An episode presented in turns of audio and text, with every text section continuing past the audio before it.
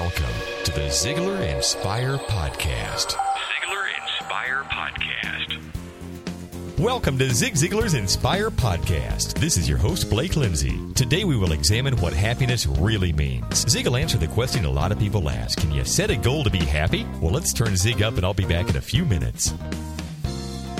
I'm a foodie and I enjoy learning about the process that brings great foods and beverages from idea to the table. And then I like tasting them and learning the nuances of what creates the most significant tastes from coffee to cheese to distilled beverages. I did a tequila tasting in Mexico and recently bourbon. Heaven Hill bottled in bond bourbon it really impressed me from the story to the taste. I grew up in Kentucky where horse racing and bourbon are famous, and I got introduced to Heaven Hill bottled in bond bourbon. It's produced by Heaven Hill Distillery, which has been and still remains family owned since 1935. And I'm impressed with the bourbon's ultra rich, smooth taste. And right on the bottle, it states that this bourbon is seven years old, which is actually three times longer than what's required to be certified as bottled in bond. I feel with beverages, the longer the prep, the better the taste.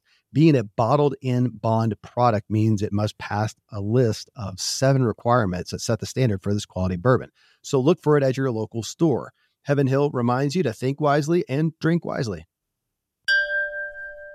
Mom deserves the best, and there's no better place to shop for Mother's Day than Whole Foods Market. They're your destination for unbeatable savings, from premium gifts to show-stopping flowers and irresistible desserts. Start by saving 33% with Prime on all body care and candles. Then get a 15-stem bunch of tulips for just $9.99 each with Prime. Round out Mom's menu with festive rosé, irresistible berry chantilly cake, and more special treats. Come celebrate Mother's Day at Whole Foods Market.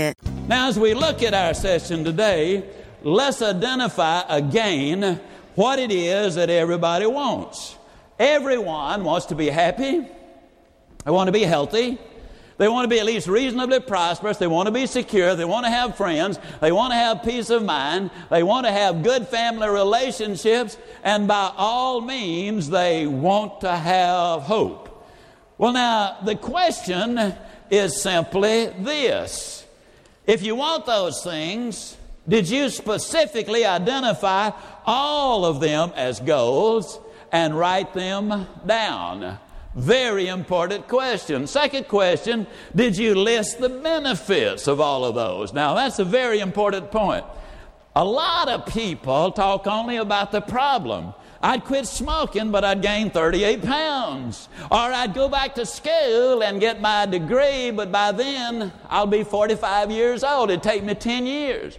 Well, all of us have heard the additional thought to that. How old will you be in 10 years if you don't go back to school and get your degree?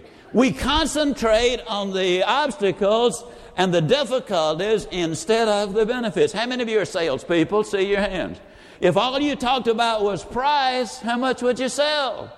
You talk about the benefits that come with it. You see somebody with braces on their teeth, they're not very happy while they got them, but the benefits are what they really are buying for later on. Did you list the benefits?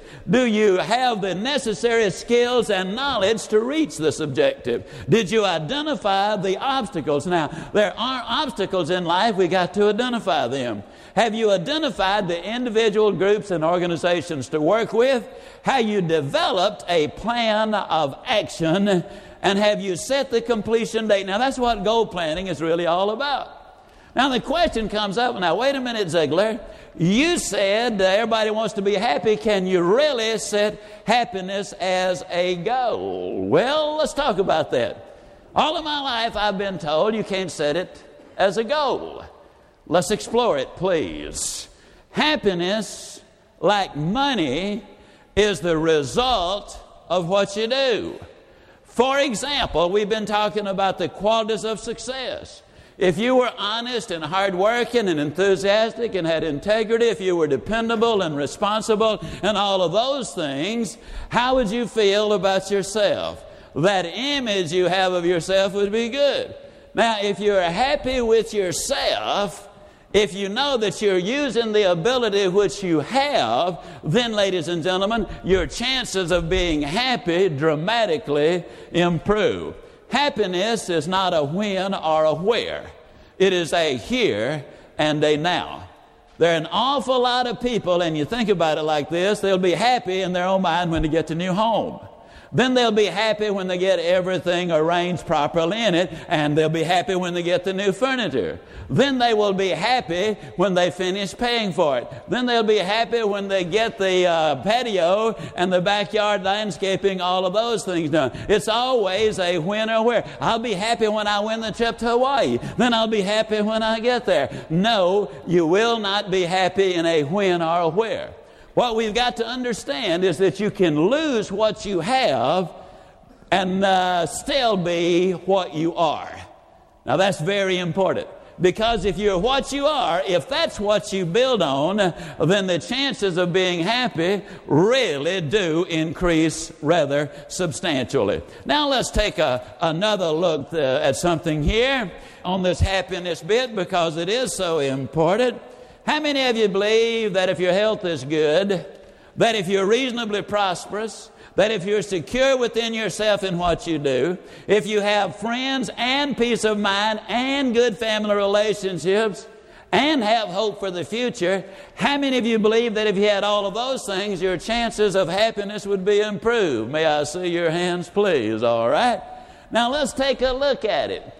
Throughout the series, we've been talking about ways to be healthier. We've identified ways to be more prosperous. We've identified ways to be more secure. In other words, we can set every one of these as objectives, as goals. And as we reach the objective of having friends and peace of mind and better family relationships, doesn't it then figure that that's going to definitely contribute to our happiness? What do you think? Answer is yes, I'll help you with the tough ones, okay? There is no question about it. Now, let me simply say that this series does contain information on all of those. Peace of mind, I'm convinced in my own mind, comes as a result of the resolution of the question of what does happen to us when we die. In other words, where do we spend that eternity? That has a direct bearing. And there are answers to that question, all right? Now, do all of these things, if you've got them all, that definitely improves your chances of being happy. But let me ask you a question. How many of you believe that life is fragile? How many of you have known somebody who was happy one day and miserable the next day? Can I see your hands, please? All right then what we need to look at, ladies and gentlemen, is if we have an accident. For example, you can be completely healthy one day, then tragically injured in an accident, and then uh, if your happiness was wrapped up only in your health, then that happiness goes away. That's one of the reasons I like to emphasize the point, and this is so important. We need to understand the difference between a problem and a condition. John Foppe, the outstanding young man who was born without any arms. You see, being without arms is not a problem, it is a condition. If he makes a problem out of it, then he will never be happy because he will never have arms. But if he recognizes it is a condition, uh, then he can learn to deal with the condition. And that's one of the ways this young man stays so optimistic and so motivated and basically such a happy person. Now, you look at it like this also, and I'm now going to make a very profound statement in about one more minute. Now, I always tell audiences when I'm about to make a profound statement, and the reason I do is I learned a few years ago that an incredibly high percentage of my audiences do not recognize my profound statements as being profound. You know, unless I tell them in advance they're going to be profound. So this is profound. You can't always keep what you have, but you can keep what you are. Very important. As you recall earlier, we've talked about the fact that if you take a sheet of paper and draw it in three sections, at the top of one put B, in the other one, the middle one, you put do, and in the last one, you put have, you will discover that everything you have is a result of what you are and what you do. So that's what we want to work on right here. Happiness, and a lot of people get confused about this. They think happiness means I got to be ecstatic all of the time. Well, let me tell you something, folks. all sunshine makes a desert. If all you ate was ice cream, you'd get sick and tired of ice cream. What we need to do is understand that a lot of times our greatest trials and tribulations produce the greatest happiness. I've never yet had a mother describe how much fun she was having giving birth to a child. But I have had many of them said after the pain was gone, the ecstasy I felt, the joy and delight, the happiness that came as a result of that certainly made me forget almost immediately what I said during labor. You know, a lot of mothers say during labor, this is going to be the only one of these I will ever have. But boy, when you hold that little one in your hands, then when you experience the happiness that goes with that, then we forget about the trauma that has been involved in the birth itself. Now, genuine happiness comes from who you are and what you do with who you are. A lot of people get a lot of pleasure, I do, in sinking a 40 foot putt.